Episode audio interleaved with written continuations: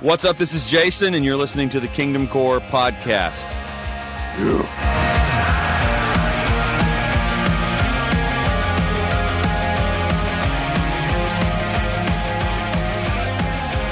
Hey everyone, welcome back to the Kingdom Core podcast. This was such a fun special episode. We chatted with Jason Wisdom, uh, currently of Death Therapy, X Becoming the Archetype, and some other projects. This is probably the most hilarious episode we've done yet, and really can't wait for you guys to watch and or listen to it. Uh, we talked to Jason about the band's recent new release album Melancholy Machines and the switch from Solid State over to Tooth and Nail. We kind of get into his history of coming up in the scene uh, with his old band Becoming the Archetype. And we also talk about kind of what makes a Christian band, why or why not use the label Christian for this band or that band. It's a really good, interesting conversation. We hope you guys get a lot out of it. We had some technical difficulties throughout. You'll probably hear I left some segments in because it's literally just the funniest thing to me, anyways. Listening back, we're we're laughing throughout the whole thing. Um, so pardon those those little hiccups, but uh, hopefully you guys get some laughs out of that. Just before we hop in. Whatever platform you guys are listening on, it would be awesome if you would hit that like button, uh, share, rate, leave us a five star review on iTunes if you're most of our listeners are on Apple because that that really helps people discover the podcast. But hey, if you guys want to leave something less, you know, we've actually really enjoyed reading those reviews. There's been a lot of funny ones. Also, if you want the episodes 24 hours early and part of our exclusive Facebook group, you guys can head over to our Patreon, patreon.com slash Kingdom Core Podcast. And uh, our links will be in the show notes and or the description of the video. Yes there is a video version and you might want to watch this one. Um, it would be so awesome to have you guys over on our patreon. Uh, we, it's a great way to support the podcast help us keep getting better at what we're doing and uh, yeah every every dollar that you guys donate will go towards making this podcast better in some way. But yeah, with all that being said, thank you for being here. Let's hop into this episode. So, Jason, thank you so much for being with us today. How you doing, man? I'm doing awesome. Doing How about awesome? you? Yeah, Doing all right. Yeah. Uh, rough game for the Braves last night. we're just gonna go right in with that, huh? Yeah, we're gonna go right in with that. We're just gonna. I guess folk. I guess folks on the West Coast uh, are a little salty, so they have to bring up the Braves getting. hey, no, no, no, no. I am a I am an Angels fan. I am on your side. I hate the Astros. Okay, good, good to hear. We're not going to talk about the Braves until the victory is sealed. I was, not. dude. I was rooting last night. I was watching the game. I'm like, please win so we can talk about this tomorrow night. I wanted to I'm- so badly. It's been twenty something years. I just, I think every Braves fan right now is preparing their mind to be like, well, you know, it was a good season, and I'm glad we made it to the World Series. Like everyone's like lowering their expectations. Just anyway, Yeah. As a Vancouver it's a- Canucks fan, I know the feeling. hmm. It has been awful Wow. for many, many years. Well, yeah, we all just the- have terrible the problem- sports teams. the problem the problem with Atlanta uh, team or teams from the state of Georgia is that they're not awful. They're just not quite good enough to make it all the way. So Mhm. anyway, the Georgia Bulldogs are number one in NCAA football right now. Uh, That's, that's cool. surely going to end soon. Who is uh do you have like a do you have like a medieval knight that lives with you or is that silverware clanking around? My wife's cooking dinner, putting away dishes. And I couldn't tell. It was- That was sounded the like there best was way like- to ask that. jousting Oh or gosh. something in the background. uh, Chris can Chris can edit that out. Yeah, I'm just gonna mute him. Hmm. I'll leave all that first audio in there so that we can leave that part. Sweet. Uh, that's great. so, um, in all seriousness, thank you so much for joining us. Um, we're excited to have you on. Um, you're beloved in the Christian metal scene. You're, uh, you're kind of thought of. I think you are. I don't know. Okay, cool. people always uh people always laugh react your comments on in Facebook groups, so I assume so. Mm, that's the ju- that's the way we judge success. Yep. Lots of people laugh at this Christian guy. hardcore group. Yeah, I'm I'm waiting for the like Christian heavy metal comedy tour, and then I'll be I'll finally be where I need to be in the scene. There That'd you go. Is that going to be your next project? Yeah, I don't know. Death Therapy. You guys uh, just dropped a, um, n- or not just. It was actually quite a bit ago. Back in May, you dropped your third uh, full length Melancholy Yep. Machines on Tooth and Nail Records. Correct? Correct. Switched Correct. from solid Sweet. state solid state over to tooth and nail for that one. Perfect. I was just going to ask about that. What? How? How did the switch go about? Was that your decision? Was that the label? Uh, yeah, just talk us through that. Yeah, uh, I mean, basically, they are, you know, they're all connected. Tooth and nail, solid state, one label, really. Um, just two different sides of the same coin. Everything I've done over the past twenty years has been with solid state, but I turned in this album, and they were kind of like, "Well, this is a little bit more of like an alternative rock record. Maybe we should put it out on the alternative rock record label that we have, rather than the metalcore label that we have." Because for the first two albums, Death Therapy sort of tried to fit in with the solid state thing. And uh it just didn't really stick. I'm not saying there weren't some people who grabbed onto it but uh but yeah. So it's so far so good with the tooth and nail thing. What what kind of made you go that direction, like a slightly softer side of the band? uh that is the million dollar question but i think it's mainly just the fact that i'm just really old and tired now And no, so I just want some music that's a little more chill. No, no, honestly, um, with Death Therapy, I've always treated it sort of as more of an experiment, and um, it's been a lot of fun to just kind of do whatever. So at the beginning of the COVID pandemic, I released an EP of like video game instrumental music. Mhm, mhm. And that was- great. That was totally different, but it was just like, well, I want to do this.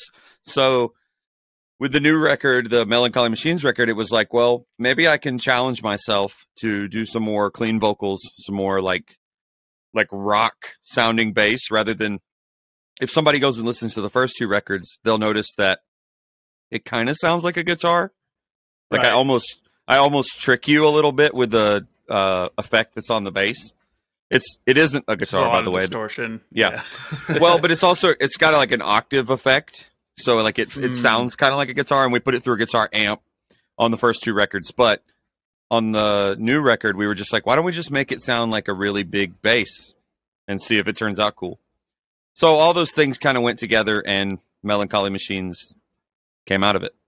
Sweet, yeah, it was it was definitely a different uh, record. It kind of caught me off guard because "Tension" was the first single you dropped, right? Yeah, I don't know how I feel about that decision, but uh, if anyone from- if anyone from the record label is listening to this, uh, they that was the best decision. But I uh, I maintain to this day that like part of my problem as a artist is that I just I do stuff that about like twenty percent of people think is cool and the other eighty percent think is weird. And they they decided to put out the weirdest song from the record first. And I was like, well, okay. So I was fully expecting the whole album to sound like that. After I'm like, Yeah, same. Death therapy. Well, that is one mistake that you can't make with I I saw somebody the other day, I can't remember who it was on Twitter, and he said something he tweeted um if you if you recognize this tweet, let's not say who it was, but um because when I said I don't remember, I'm lying. I know who it was, I just can't tell you. Um they said, I really love when a band puts out a record where every song sounds the same. I'm not joking, that's what they said. And they weren't being sarcastic. And um a bunch of people were like, dude, I don't know. And then other people were like, yeah, yeah, yeah, that's why I love the insert band that I'm not going to mention either because I don't want those bands to hate me. But um, here's here's my here's my here's my point. Here's my point. I don't do music like that. I don't like music like that. I like an album to take me on sort of a sonic journey. that goes Mhm. all over the place. So, yep, my next record's going to be like safari noises and uh, hip hop, hip hop break beats. Yeah, like So- I think as different as the songs were on this album, like it's very eclectic in a way, but it Mhm. has like a proper band, like a proper album should. It still sounds like you, like throughout, maybe with like a little spice here and there, but at Well, least I it sounds. that. I think it sounds cohesive, which Oh yeah, hundred percent. You were Yeah, going for a this the- full sound. You didn't really stray from it throughout the whole thing, and I really like that because when I listened to it the first time and I got to the final track and it ended, I did feel like, oh great, like I was taking on another another uh, another one of Jason Wisdom's stories, which was great. I love it. Awesome. Well, that's the pitch for the album. If anybody hasn't checked it out, hopefully uh, they'll do it because of that. It's a journey. It goes from sort of like grungy, heavy rock at the beginning to sort of like melancholy, indie, dark, but hopeful at the end. And Mhm. there's all kinds of weird stuff in between, including saxophones, solos, and I love it. everything There's else. nothing better than unexpected saxophone in music, especially like in the rock and the metal genre. I just absolutely adore it when they take a creative chance and they throw in a saxophone. yeah, that's my new punk band, Unexpected Saxophone. that's, that's a great name. who who did the saxophone for you? Uh, a guy named Chris Bowman, who's a friend and a producer in uh, Atlanta. He does a lot of cool stuff. So That's cool. he's a great. And so, he- uh, he's a great sax player.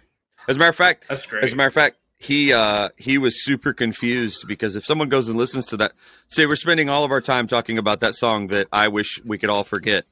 Um, but if someone goes and listens to the song "Tension," which is on the record, um, the saxophone. Uh, there's some parts that are really, really awesome. Uh, I mean, it's all awesome, but there's some parts that sound really like musically like cohesive. There's other parts that are intentionally like cacophonous and like chaotic sounding on the saxophone. And when the producer Nate Washburn, uh, who I've been working with, brought him in, he told him to play all these like he's like play bad on purpose. and, and Chris was like, I don't, I don't. This is not why I got a degree in saxophone, so that you could bring me in and tell me to play badly. But I think it turned out really cool. So yeah. That's sweet. And so circling back to um so you had that store that instrumental like game uh video game style EP and then you had Yep. this record. This was originally supposed to be an EP, right? If I if my memory Uh, serves me correct. yeah, when I thought that COVID, the COVID uh, lockdowns and situation was going to last for about a week or two, I planned on knocking out a couple EPs, and um, as the as it became more like a two year thing, um, I had more songs, I had more ideas. Um, I you know the the Start EP another that I- band. Yeah, the, the EP that I did in the EP that I did in 2020 was actually self released. The first thing I've done self released. Um, Okay. so it didn't come out through Solid State, and then I sort of approached the record label, um, crawling on my knees, begging for them to take me back, and that's when they said they said no, get out of here, go to Tooth and Nail, and that's not the real story, but anyway. So um what sort of uh what sort of lyrical themes or inspiration did you have for Melancholy Machines? Take us through like what's the story behind it? Sad Hmm. robots. Yeah, sad robots, melancholy machines. Um, you know, I've kind of always, uh, I've kind of approached death therapy the opposite of the way that I approached music for the first 15 years of my career, which is in the past with Becoming the Archetype, which is my former band. I wrote more thematic, like story driven or like end of the world apocalyptic angels and demons battling sorts of lyrics. They were very like meticulously thought out and spent lots of time digging through the thesor- the thesaurus, right? um, to come up with the the coolest sounding stuff and make people think I was really smart. And with death therapy, I basically said, let's not do that at all. I just want to write the music, and I'm not going to overthink the music, and then I'm going to just see what lyrics happen, uh, what kind of comes out of my brain, uh, stream of consciousness style. Um, so the the themes for death therapy almost across the board have been very like personal struggles and anxieties and depressions and um, a lot of it in a way that doesn't necessarily get resolved but that's part of why the journey is important. I think if people listen all the way from the like the beginning to the end uh, it sort of resolves itself in the end. But some of the songs are just very dark. Um, and some of the songs also this is the case on the last couple death therapy records too. Some of the lyrics are like what's the term i'm looking for? Like like split personality that's what i was looking for split personality is what i mean like i'll be talking one voice is telling me everything is terrible and then sort of like another voice is telling me there's hope Hmm. and uh that's something that i've just I, I haven't even set out to do that on purpose but Hmm. Yeah, that's awesome. So, with melancholy machines, what does that phrase specifically mean? nothing man it just sounds awesome Is that No, I- oh, sorry. no i, I mean it it uh i i first of all it sounds awesome second of all it um i think that there is a there is an underlying reality that a lot of christians especially in like very top level famous like megachurch christians like health and wealth type christianity um doesn't seem to understand which is that life is tragic and life is hard. And Jesus was the man of sorrows and hmm it like there's like we are so in that way it's sort of like we are designed or we are programmed uh by sin and by a fallen world and by our nature and perhaps what God intended for our soul building um here on this planet during this time you know all those sorts of things um I don't think it's wrong for us as Christians to embrace the fact that like it's not all rainbows and unicorn farts. That's what I'm saying.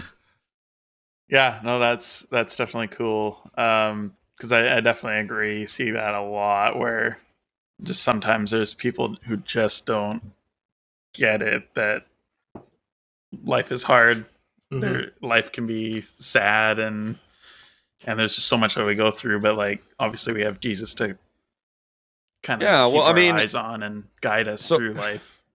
So it's a mat- I think it's a maturity thing. I mean, everything in life there's whether like even if we're not talking about spiritual stuff, I mean, I think we find we find out that as like when we're really young, everything's super like cut and dry and black and white. Everything's really easy to understand, right? Um, you don't touch Mhm. the stove because it's hot. You don't do this. You don't do that. Like, or you do this. But as you get older and more mature, you start to realize like sometimes two things are true at the same time that are really hard to reconcile with one another. But holding the two of them in tension is actually what makes you a mature person. And Mhm. um, I think a lot of people, it's really, it's really disheartening. But at the same time, most of the people who walk away from the Christian faith or develop sort of like big personalities and become famous as Christians do so when they're like in their 20s. So like how mature are you in your 20s? Um I mean some people I guess might be pretty mature but like let's just say that at Not me. Fort- I just I just say like let's just say that at, at 14 you started taking your Christian faith seriously. Maybe even if you grew up in church your whole life. I mean, how mature are you going to be after like 5 or 6 years of you know what I'm saying? What I'm trying to get at is like right. a lot of people a lot of people I think never learn to hold these things in tension. The fact that life is tragic, life is str- like a struggle and there's suffering and we die and a lot of things suck and we have hope and Christ understands and he has suffered too and which is which is which uh, to tie that in with the record is why I decided to cover a song on the record called The Silence of Mm. God Hmm. which literally is the song that has meant more to me um, in my spiritual journey just because it's a song that it doesn't say everything's going to be okay it doesn't like sugarcoat anything it just basically says you know jesus was in the garden of gethsemane and all of his friends were asleep and abandoned him basically, and then he died and was abandoned, hmm and he gets it. He gets it, and we have lost Christopher, Yeah. but it's okay. Oh, What? No, I'll he's still you. here. We've we've lost you on my end. like your I still got both of you. Um, Dang. yeah, Well, it says for, I- it says for I- me, Jason Wisdom's video has been disabled due to internet quality issues. Their video is still recorded though. It's on still my, on mine, it says Christopher Adams' video has been disabled due to internet quality Yeah. issues. Their video is still recorded. So we just have a bad connection somehow, but it's all good. We'll, we'll, uh, My connection is awesome. Thank you very much. I have like almost gigabit internet. I don't know why it's so bad right now. Because you're in Canada. yeah, just that extra distance it has to go. Oh man. But uh, yeah, actually, I was curious. I Hey, you're back. To the album again today.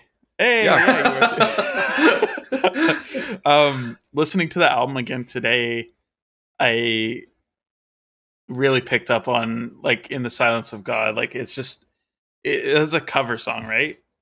Totally. It's a originally written by a singer songwriter named Andrew Peterson. Who was really cool. Oh, I have heard that guy. Uh, I know that my grandma name. Talked about him. Yeah, I uh, he's great. I don't think I've He's listened also- to the original though.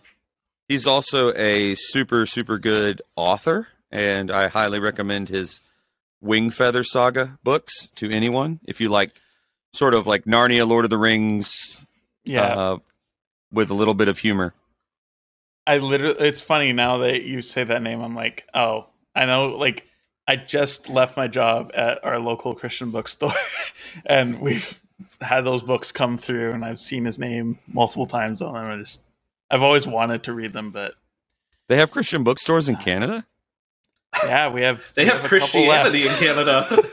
That- I don't believe it for a second. I don't believe. it. I uh, yeah.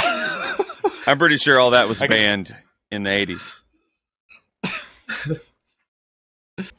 to my knowledge, there's three left in British Columbia, and two of them are owned by the guy that I worked for. Like I was working at one of the two on the island here, and then there's one kind of outside of Vancouver. But as far as I know, that's about it. They're, they're know, pretty, I, uh, few and far between.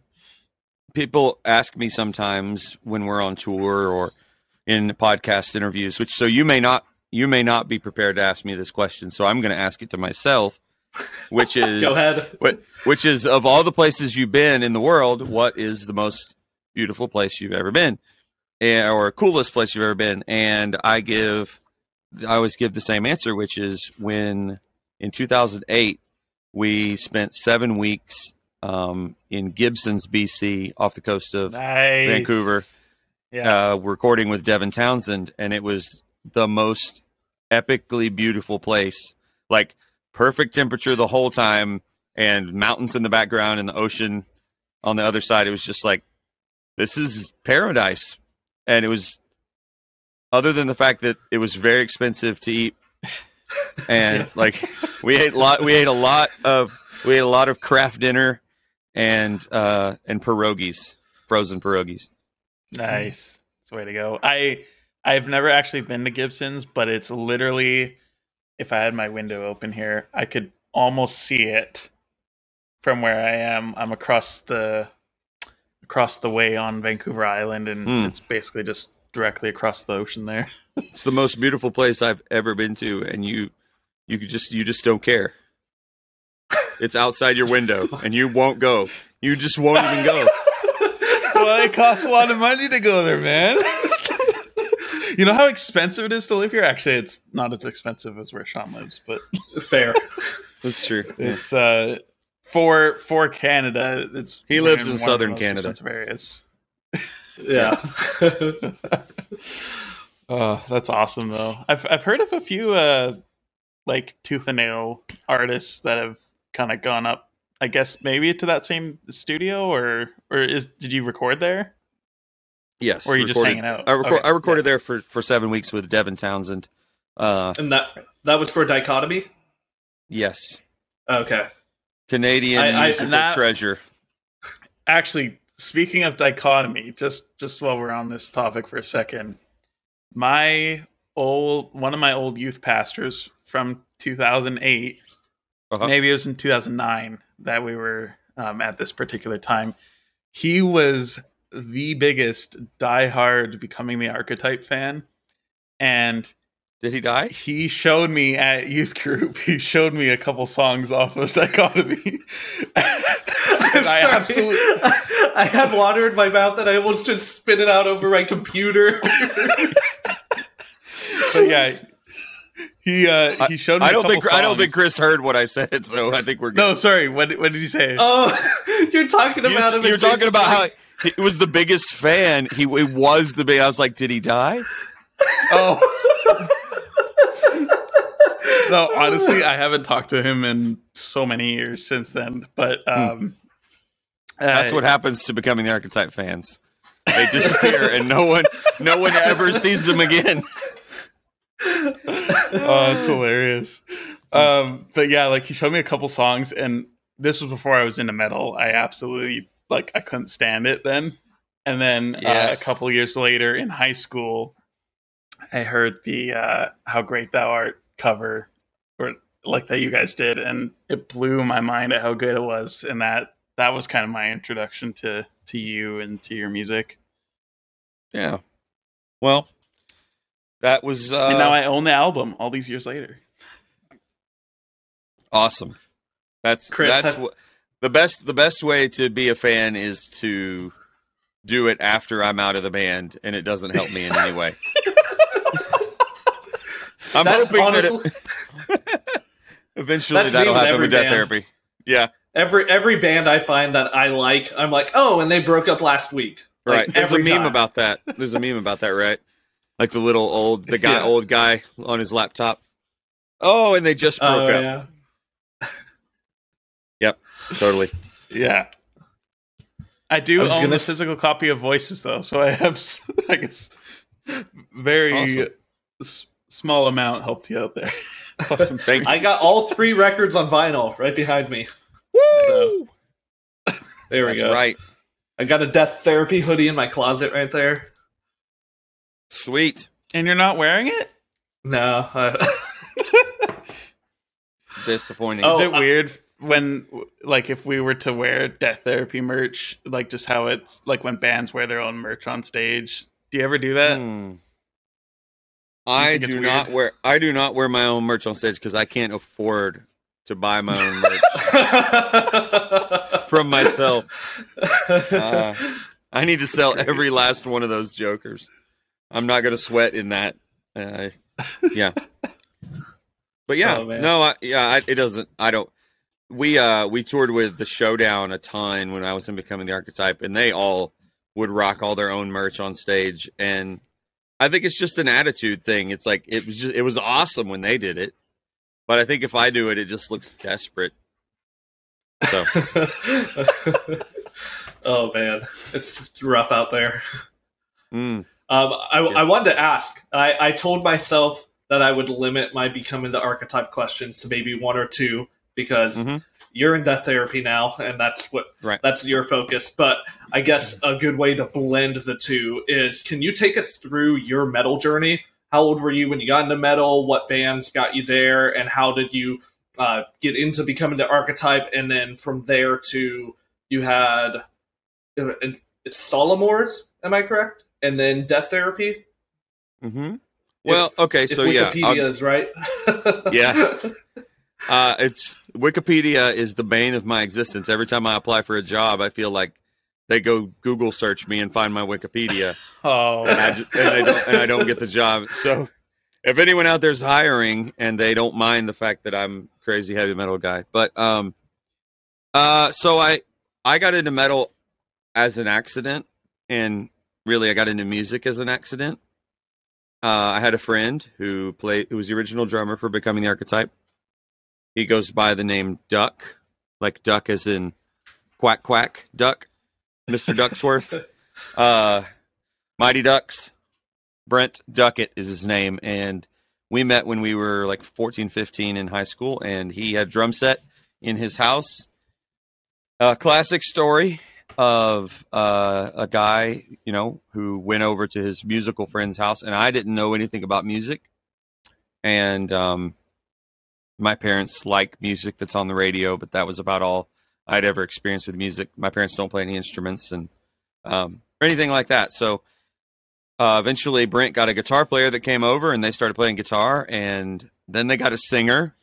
Uh, it wasn't me, and I was just the friend hanging out, like while they played songs, and um, and then their singer quit, and I was like, well, I could be your singer and um, so I became yeah, and they were doing. Did you have any played- prior singing experience before this? Um, other than singing in choir at school, which I only did because it was an easy elective class.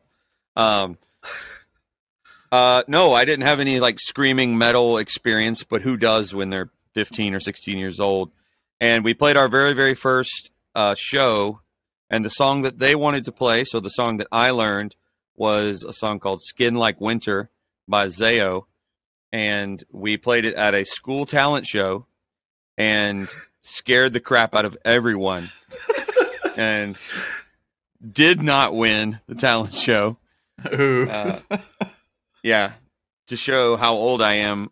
Is there footage of that online? I don't think so. You know, there's some interesting footage from the Becoming the Archetype days, but I don't think that one is. Are you going to talk find- about the? Uh, I've seen the wedding video when you guys played a wedding. We did play a wedding reception one time. Not a wedding, a wedding reception.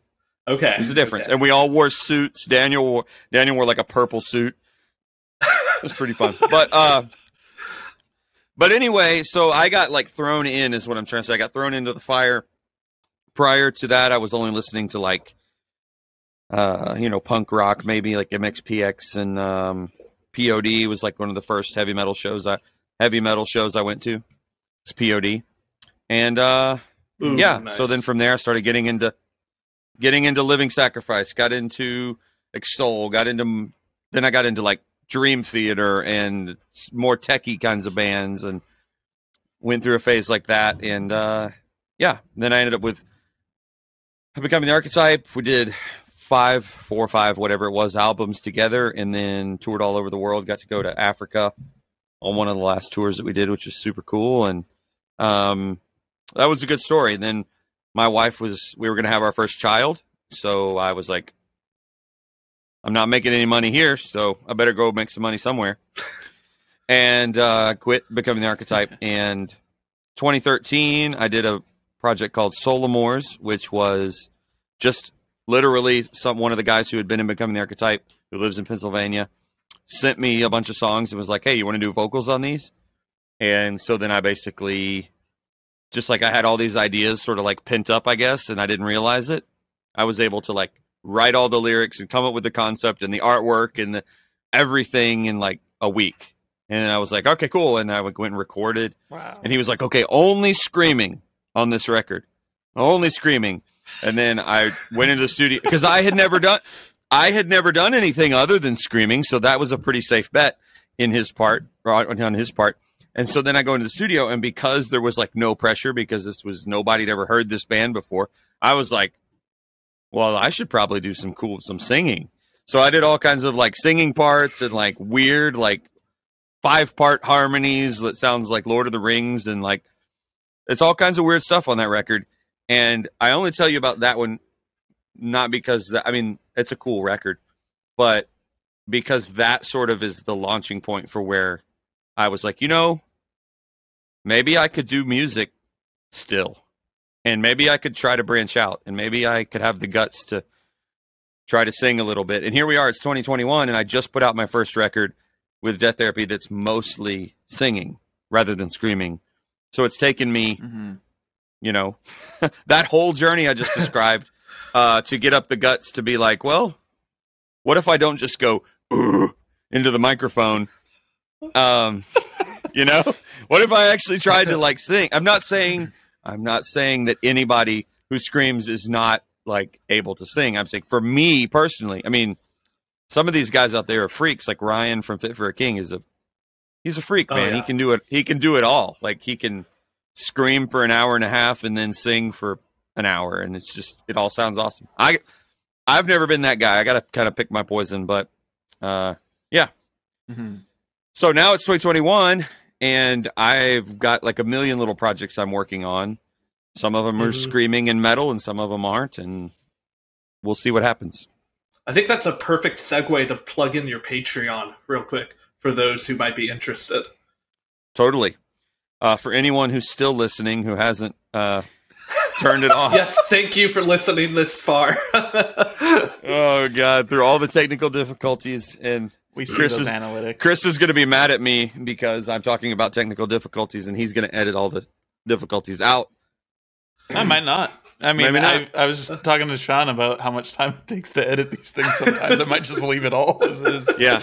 Uh, but uh, yeah. So I started. I just started a Patreon. I mean, like within the past month, started a Patreon because I realized that I needed to get over my fear of trying to like I always uh, the reason I didn't do a Patreon before is I was like I just don't think I'm good enough and I don't think people want more content from me. It's why I don't have a YouTube channel, it's why I don't have a a TikTok. Mhm. Like I just I'm just the, I'm just the could- guy That would be a good place to go. yeah. Christian comedy with Jason Wisdom. I, I'm just TikTok. I've just always been the guy like this is a little bit behind the curtain. I've just always been the guy who's like I kind of want to work in the studio until that till it sounds the way I want it to sound, and then like I'm more of a um I'm more of a painter than a performer. I guess is the way I don't know how else you would put it. Mhm. Like I uh I would rather like sit in my dark little closet and work on the piece that I'm working on until it's perfect, and then let you hear it, and then you know I can go play the concert or whatever. But um, so I was like, who who's gonna want more stuff from me? I'm not. But uh, in 2020, I sort of got forced into a corner where I like I didn't have anything else going on, so it's like, well, what if I just spend my working hours, like nine to five, working on music or writing or whatever? So I wrote two books, a children's book and a devotional book, and uh, recorded a couple things. I've actually got an album that I can't talk about right now, but that I'm working on. I've got a Christmas EP that I just started announcing. Heavy breathing intensifies. I, I don't know. You you can allow yourself to believe it's whatever you want it to be, but it's probably not what you think it. But my point is, I, I'm still. It's just it's just a full jazz album. it's just jazz odyssey part deux. But um, but I uh, my point is, I've got like a million things I'm working on, and I was like, I realized one day, I was like, well, what if I just trust that there are people out there who want to support this and want me to keep doing this rather than go deliver pizzas or whatever else. Um, and so yeah, stepped out and started a Patreon. So far, there's been an awesome group of like 36 people who have joined, and I've been trying to post regular stuff there for them, behind the scenes stuff, songs that I've never released, demo songs, um, you know, all kinds of stuff. And then I'm also going to just basically give people, like if they're a patron, I'm just going to give them the music that I put out because to me, the music is the music is the thing I'm doing. So anyway, Yeah, yeah. no. if anybody awesome. wants to, We'll, if anybody uh, wants to check that out, that was a long, a long pitch for it, but I think it tells you a little bit more about me and what I'm doing. That's why I wanted to give you right. that pitch. yeah, So for sure. We'll we'll have all the uh, links in the description at, down below on Mm-hmm. the video and sort of links in the show notes on streaming services that you can try Mm-hmm. and find if you can. Uh, real quick, I wanted to um, I want to go back to you were talking about um, your beginning in the scene. So you've been in the scene quite a while. You've uh, started in what 2004, 2005. You kind of got into the Christian metal scene, right? Well, yeah, we we got signed in 2004. Basically, 1999 is probably when I would say we started the band and got involved in playing shows, okay, going to Cornerstone and being involved in that whole scene. That's awesome. So I guess I just want to ask, like, how have you seen the the Christian metal scene change in that 20 odd years? Um, just in terms of, uh, I guess, the messages that the bands uh, that the bands write about, the music, uh, how bands approach whether or not they're like a Christian band or not? How have you seen um, the Christian metal scene change and evolve? This, I think this question is a trap. No, I'm just kidding. uh, no, it's uh, no, no. I, I, I think it would be a trap for a lot of people, but actually, you know that this is a, something I don't mind talking about. So I, um, exactly like we planned it. Yeah, we rehearsed all this earlier. Um, we didn't. We absolutely didn't. But um, uh, yeah. So in like the early 2000s to mid 2000s, there was definitely a huge wave of like Christian metal core and emo bands. You know, so many uh, legendary bands came out of that um, came out of that time. Bands like Norma Jean and Underoath and Zao and you know wh- whoever you want to name, Demon Hunter and I Dying and whomever. Tons, tons, and tons of bands that dominated the scene for and still are dominating the scene in a lot of ways. Um, and I think the reason was because there was like a almost like a unconscious agreement of, amongst churches around the country that hey, we're going to support the young people that want to make music for Christ, even if it's a little bit noisy. And so they opened up their basements and bands like Under Oath and Norma Jean and Living Sacrifice and my band and other bands. We we would tour, you could almost do a whole U.S. tour just playing church basements and stuff, and there would be tons and tons of people there. It's crazy. Um, it was just a thing. It was a it was a time. You know, you go to, we'd go to Cornerstone Festival and there would be bands that literally were like Cornerstone famous. They would like nobody knew who they were, but they would play for like five thousand people at Cornerstone. Um, I mean, there's yeah, it's crazy uh, the way it was back then, and so the the consequence of that is that a lot of bands sort of wore the Christian title because it was mm-hmm. beneficial. You could you, instead of going and playing a bunch of clubs in your local town and bars and stuff and hoping that people thought you were cool um because there's not that's a hard thing to do with with like like metal has become more accepted now like it's 2021 and slipknot's been around for 20 years and they've been played on the radio now right? And, and Spotify right. is a thing. It's exposed. It's exposed a lot of people to metal, but in like the early 2000s and even before that, to be like a death metal band with like screaming was even in the secular scene that was super like niche. Like you know, there wasn't a whole lot of place for it, but all of a sudden this Christian thing was happening, and bands could like jump from zero to Warped Tour, and they, you know, and they had like no fans in the general market, like in the secular market, but they had like thousands and thousands of fans in the Christian market, and then they carried over. So anyway, fast forward to 2010, 2012, whatever. So now that scene that scene is like completely gone. I don't mean right. that like I don't mean I don't mean it's completely gone. There are some people who'd be like, "No, I still have shows at my church," you know, or whatever. But it became like it became uh it became almost like a it became almost like a stigma. It was like, well, that's where the bands that can't really make it go play. And right. if you're good, if you're, so I'll use Atlanta as an example. It's not that you anybody will recognize the names of these re- names of these venues or anything. It doesn't matter. But uh, in Atlanta, the Christian tours in the 2000s would come through and they'd play at a church, uh, and the venue was called the Greenhouse. And all the big, I saw POD there, I saw Project Six, Norma Jean, Living Sacrifice, saw all those bands there and then the real bands, quote unquote, would play the Masquerade, um, or mm. somewhere like that. And it was like, so it was like a two level. You know, the the Christian bands wanted to get to the bigger level, even though they were playing for just as many people. Anyway, it became like a stigma. So, at this point in time, 2021, I mean, to call yourself a Christian band is pretty much to put yourself in a little box and say I'm only going to market myself only to Christians, and uh, I'm really going to hope that Skillet takes us on tour. And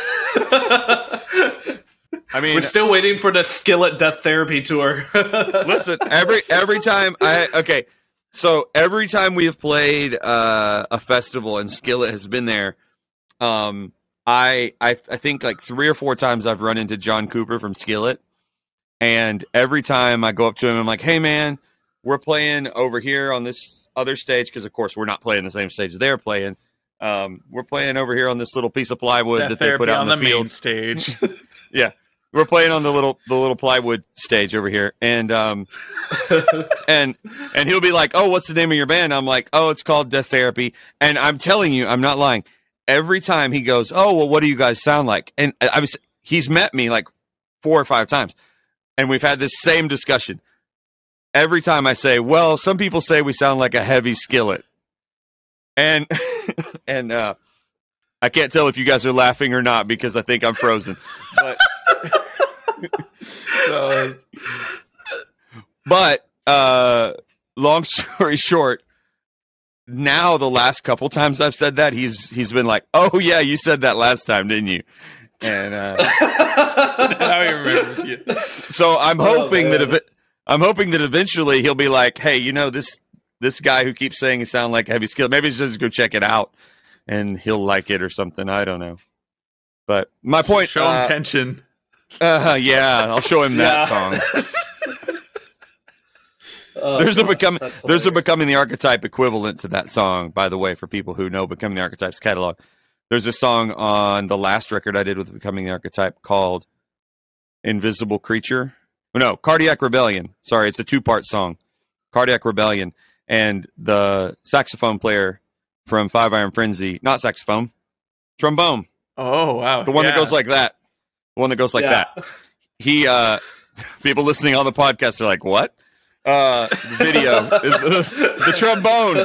It goes it goes uh the the guy from five iron frenzy like my all-time favorite band uh we were able to get him to come do uh trombone solos and stuff. And it's it's like has like as a legit ska part in the song.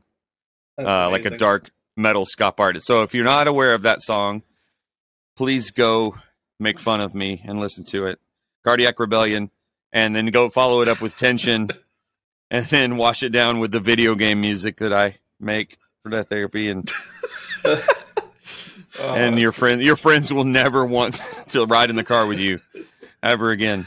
But there was a point to what I was saying before I got on John Cooper. Um, the point is, uh, I think that there's become more opportunity for a band that has faith to just jump straight to the general market listeners, and I think that's really cool. I'm not salty about that at all.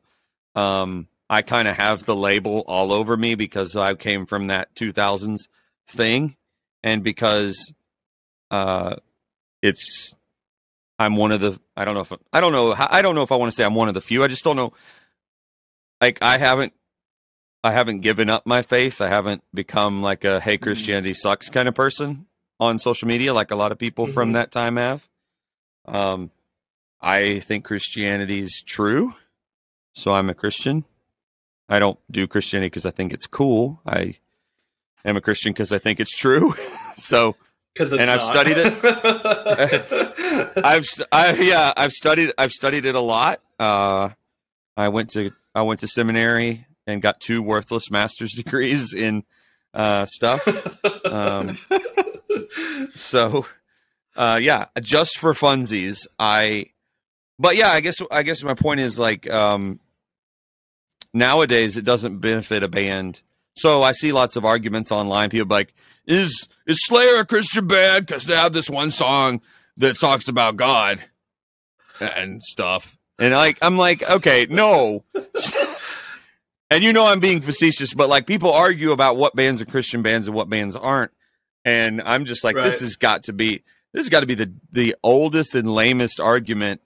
And if the band doesn't make it really, really clear in 2021, then just they're not a Christian band. It doesn't mean they're bad people. It doesn't mean they're not Christian. I mean, like Mhm. I, I'm going to use an Mhm. example. I'm going to use an example. Probably going to stick my foot in doo doo somewhere with this example, but like, but like, uh, is is the Devil Wears Prada a Christian band?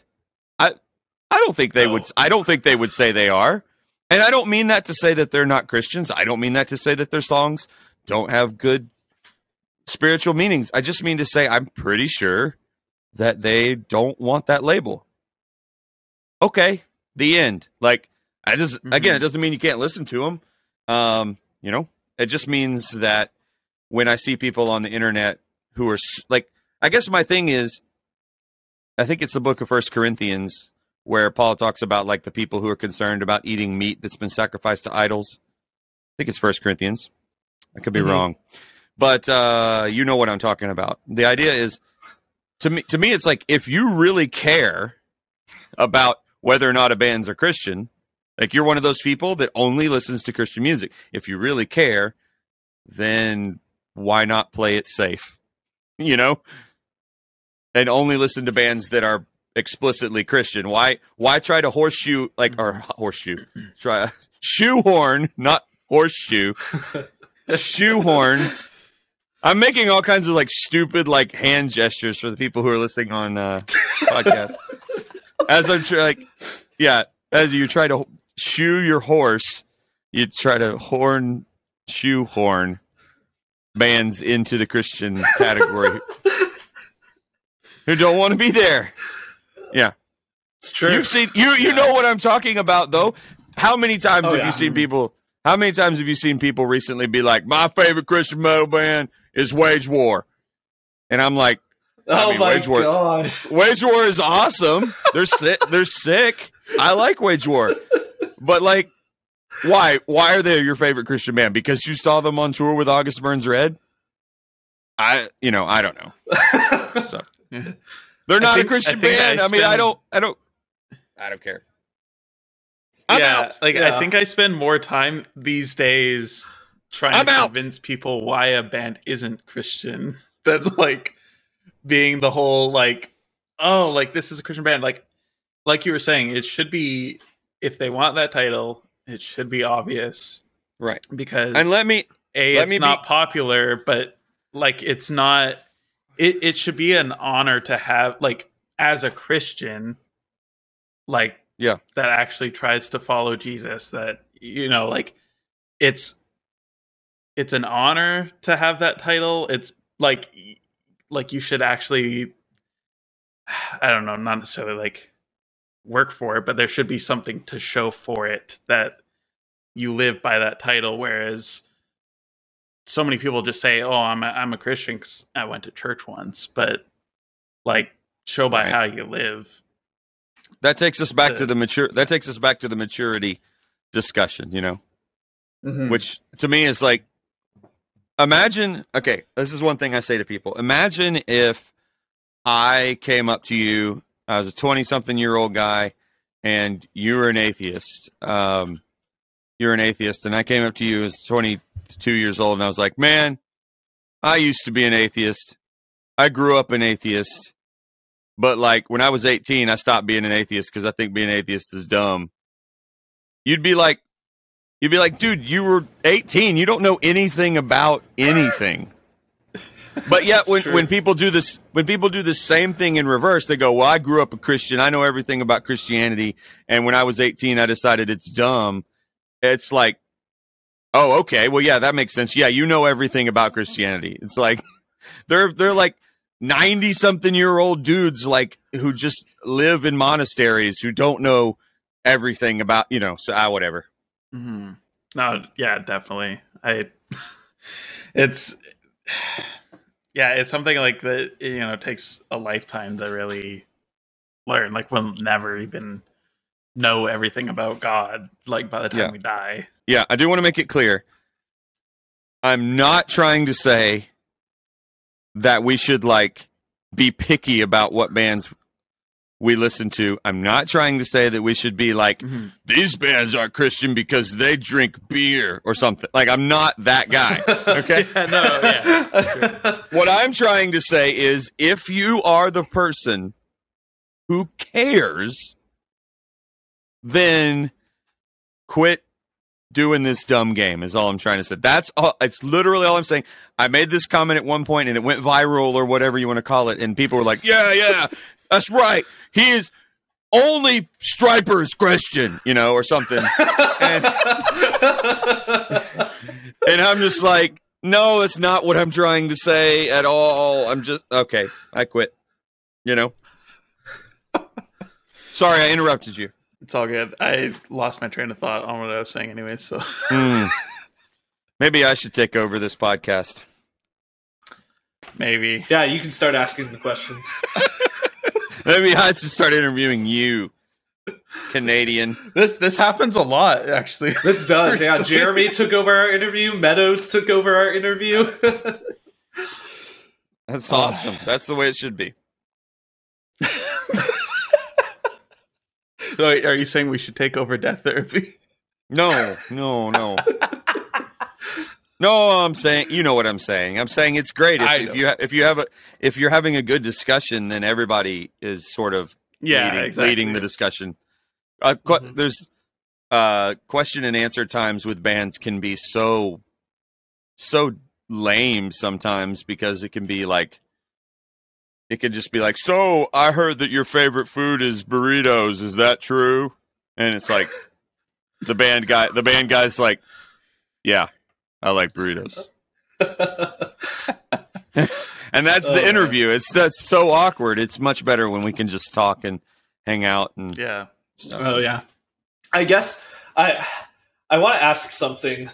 If if you answer hundred percent honestly, it might get you in trouble. So feel free to answer more politically correct. I guess. And or if it's really bad. If it's really bad, we can edit it. Yes. um, since you've been in the scene um, to see it grow to what it was and to see what it is now and that whole transition, Mhm. I assume you've probably come in contact with a lot of the bands who have fallen away from the faith. I'm not going to mention names. We all know who they are. I don't need a name Yeah, them. can you tell us all the bands that aren't Christian? and can you tell us the bands that are fake currently? Oh yeah, yeah, I got a list. Yeah. Oh man. No, um what I want to ask is it, if you're like that involved in the scene and you've played shows with these guys or you've toured with them, is it shocking to you anytime another band declares they're not a Christian anymore? Are you shocked by it? Or are you No. just like, oh yeah, that doesn't surprise me. I could totally tell by the way they acted behind stage or just whatever like that? It doesn't shock me uh, because it's not any. It's not really any different than what's happening in the wider demographic of the culture in general. I most of the people that I hung out with when I was in my teens and twenties in youth group are not Christians anymore. Um, True. stat- statistically, that's the trend. So, it, I think with bands, it becomes like if I were to say how many yeah, if like if I knew somebody who was an entrepreneur and they had a bunch of entrepreneur friends, and I said, "Well, how many of your entrepreneur buddies have maintained their super super strong Christian faith?" I'm sure the answer is really really low. And being in a band is is like being an entrepreneur, but like under a microscope because you're not just running a business; you're running a business that's like about your personality and getting people to like your band. You know what I mean? It's like uh, being in the entertain being in the entertainment world is like you have to make decisions quickly uh, about that kind of stuff. Do I want to say something that will make these people not like me? um, you know, and then some people do. Some people are like, "Oh, well, I'm just gonna pick this." You know, there's whole industries now that are like the whole country and the whole culture is splitting into like there's like the conservative talking heads, and then there's like the left wing talking heads and like people just pick which ones they want to support. And uh, so what I'm saying is it doesn't surprise me when I see people pick a side um, and they pick the side that's maybe a little less, I don't know, traditional or Christian or whatever you want to call it, because it's not the popular thing. Um, so yeah, I mean, it doesn't surprise me. Um, it does. It does. The thing that surprises me is when I meet someone that we toured with or whatever, and I see that they, you know, they're a strong Christian person. Like, um, I saw that Symphony in Peril is apparently doing some stuff, uh, or, or teasing some Mhm. stuff, and that's Mhm. that's cool. And like, I think Sean has remained a pretty strong. I think he's a pastor. Uh, yeah. like that's that's pretty cool. Um, to me, that's surprising. Um, and I don't mean it to say that like all those other people are dumb or they're they're lame or whatever because they I everybody's on their own journey, you know, whatever the, the catchphrase is that we got to use, but like to make it sound okay. Our faith But, journey. Yeah, everybody's on a journey. We're all figuring it out. Um, but I, I mean, I guess, like I said, I'm a Christian because I'm convinced it's true. And so if I wasn't convinced it's true, I probably wouldn't be. So at that point, I wouldn't blame someone who, uh, I would just say that the thing that bums me out is when people who never really took their faith seriously sort of rode the wave of success and then as soon as it became cool to dump christianity and do the whole deconstruction thing or whatever you want to call it like then they were like oh yeah christianity sucks. You know it's like oh well i knew you 15 years ago and that you didn't want to be considered a christian or a christian band but you just did it to get paychecks. Like that was one of the controversies with tim lambesis you know his whole when he went to prison i think he gave an interview to somebody saying that like 80% of the bands that say they're christians aren't. And a bunch of people were like whoa is that true? And i'm like i don't know if it's 80% but i mean that's why would he make that up? Like Mhm. he's just telling you from his own experience like you know. Back in the day that was you know most of the records got sold at the christian bookstores you know? So Mhm. which apparently are still a thing in canada But you guys you guys still have block, blockbuster no, uh, we actually we that that got removed and replaced by a place called at least the one across the road from me here that used to be a Blo- blockbuster. It's now Bulk Barn, which is where you go buy like bulk candies and nuts and stuff. it's so weird seeing that, but bulk bulk, The- bulk barn bulk are you sure that are you sure that's are you sure, are you sure that's not like a local gym Sounds like a local gym. barn. the bulk barn No, um, let's go to the bulk like barn the eh Christian bookstore. the, the the Christian bookstore thing though, we don't really sell much music except for like the top like worship albums that are coming out or Christmas CDs now that it's November. They just Right. put out all the Christmas stuff. but Yeah. there's a we had a hard rock section I think in the last 2 years that I worked I worked there just over 2 years. I probably actually convinced somebody like sold maybe five albums from our rock section Woo! you know the the become and it the was hard man the become the archetype records uh i can remember had to have had to have stickers on them for Yeah. alternate alternate thank you for buying christian music no that's they still have some of those stickers on them it was like it was it was it covered up the scary image of the angels fighting the demons or the severed head or whatever demon hunter had those too i can remember back in the day because it has a skull with the yeah spooky Yeah. demon hunter they're just they're so scary so scary. hmm Um, I wanted to ask. Um, you've probably been judged quite a bit in the uh, in just the whole Christian scene. I mean, you're from the South. You probably have a lot of older folks who don't understand metal judge you. Mm. Do you have like just a hilarious story of like the worst argument someone has ever made for why like metal is scary or why metal can't honor or glorify God? no i mean i agree with all those things you just said I uh yeah, no. Uh I can remember one time this was when becoming archetype was not called we were called something else and we uh we were just getting started and we did one of our first tours in like 1999ish. We drove all the way up to Virginia somewhere. I think we might have even driven to uh, some reason in my mind it's Pennsylvania. We played some shows in Pennsylvania. We drove or in Virginia, we drove to Pennsylvania to play a show in a church parking lot and we started to play and the pastor came running out of the building and started screaming, "No, no, no, no, no! Not this! No, no, not here, no!" And turned off the PA system, and we we drove home.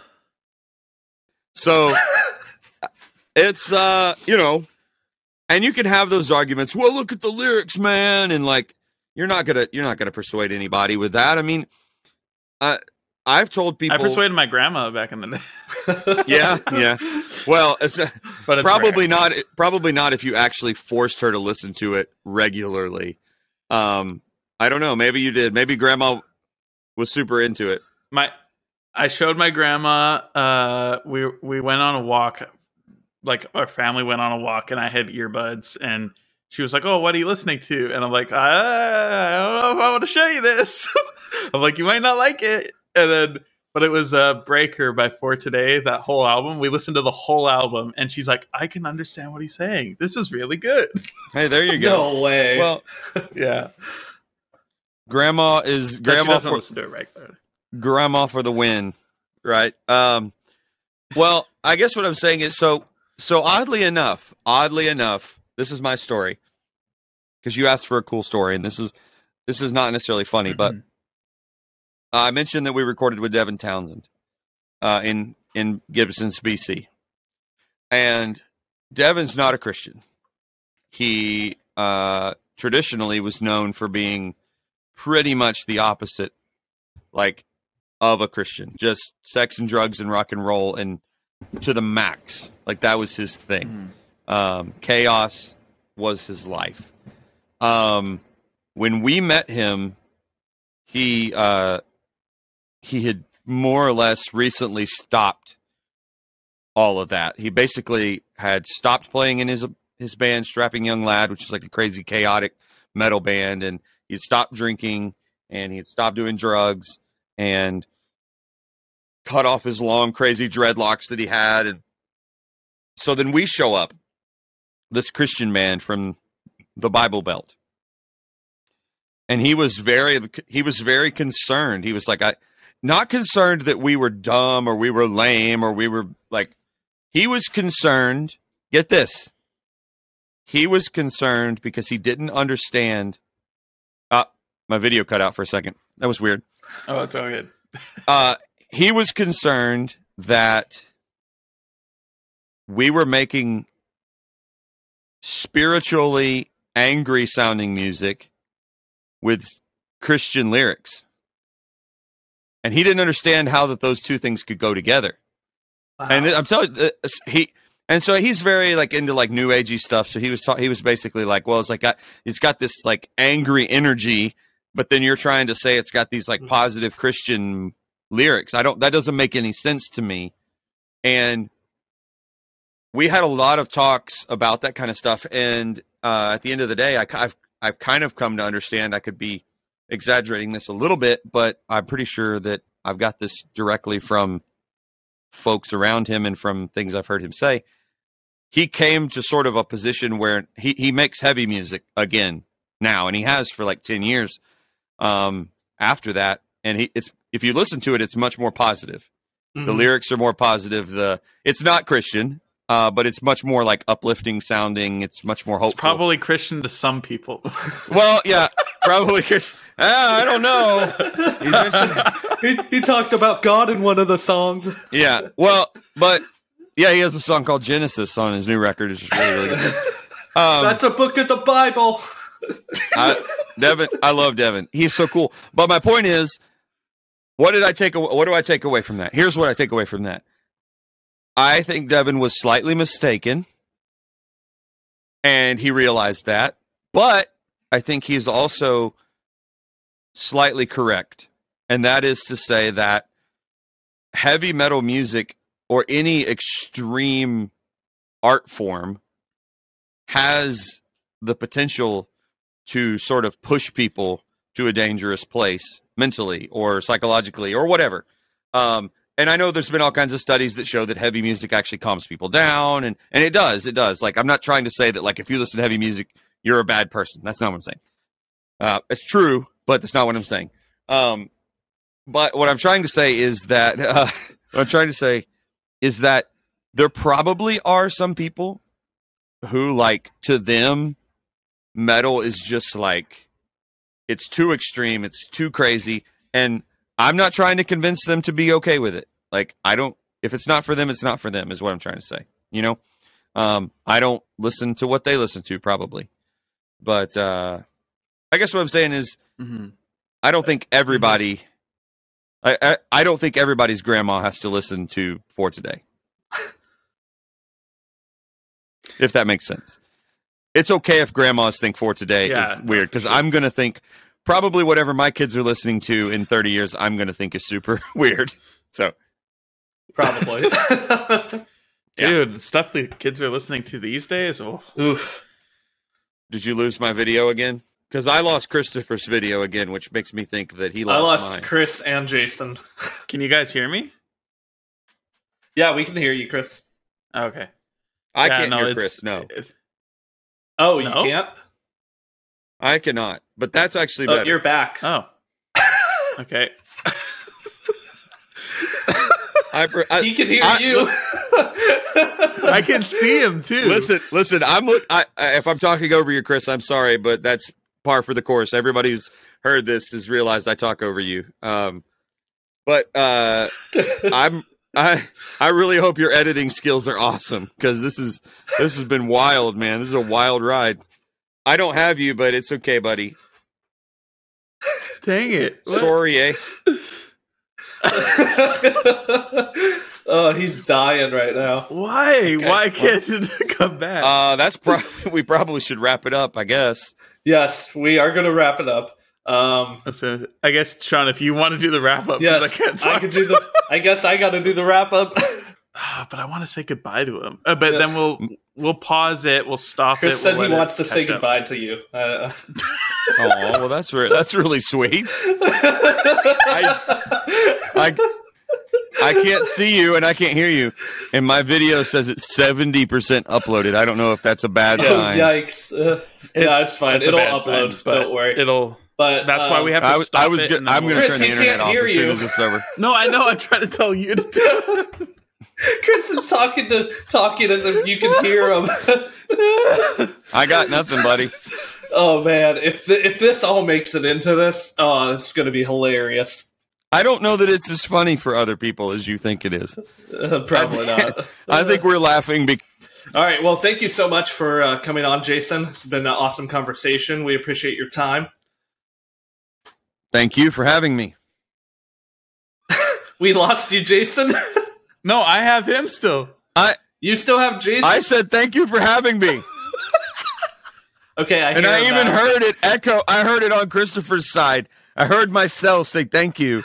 Okay, I, I hear you now. I just lost your video. I'm gonna say a I'm gonna say a bad word. All right, Chris, you do it. Okay. Well, thank you so much for joining us, Jason. It was a pleasure and honor to have you on our show and to meet you. Um, so thank you so much for spending your time tonight. Oh my goodness, I cannot talk like this. Sorry. Okay, okay, okay, okay. Okay. Here we go. Jason, thank you so much for joining us tonight. We really appreciate your time on the podcast. You've been a great guest. Kingdom Core X, Kingdom Core X for life. Cut. That's it. That that that's the ending.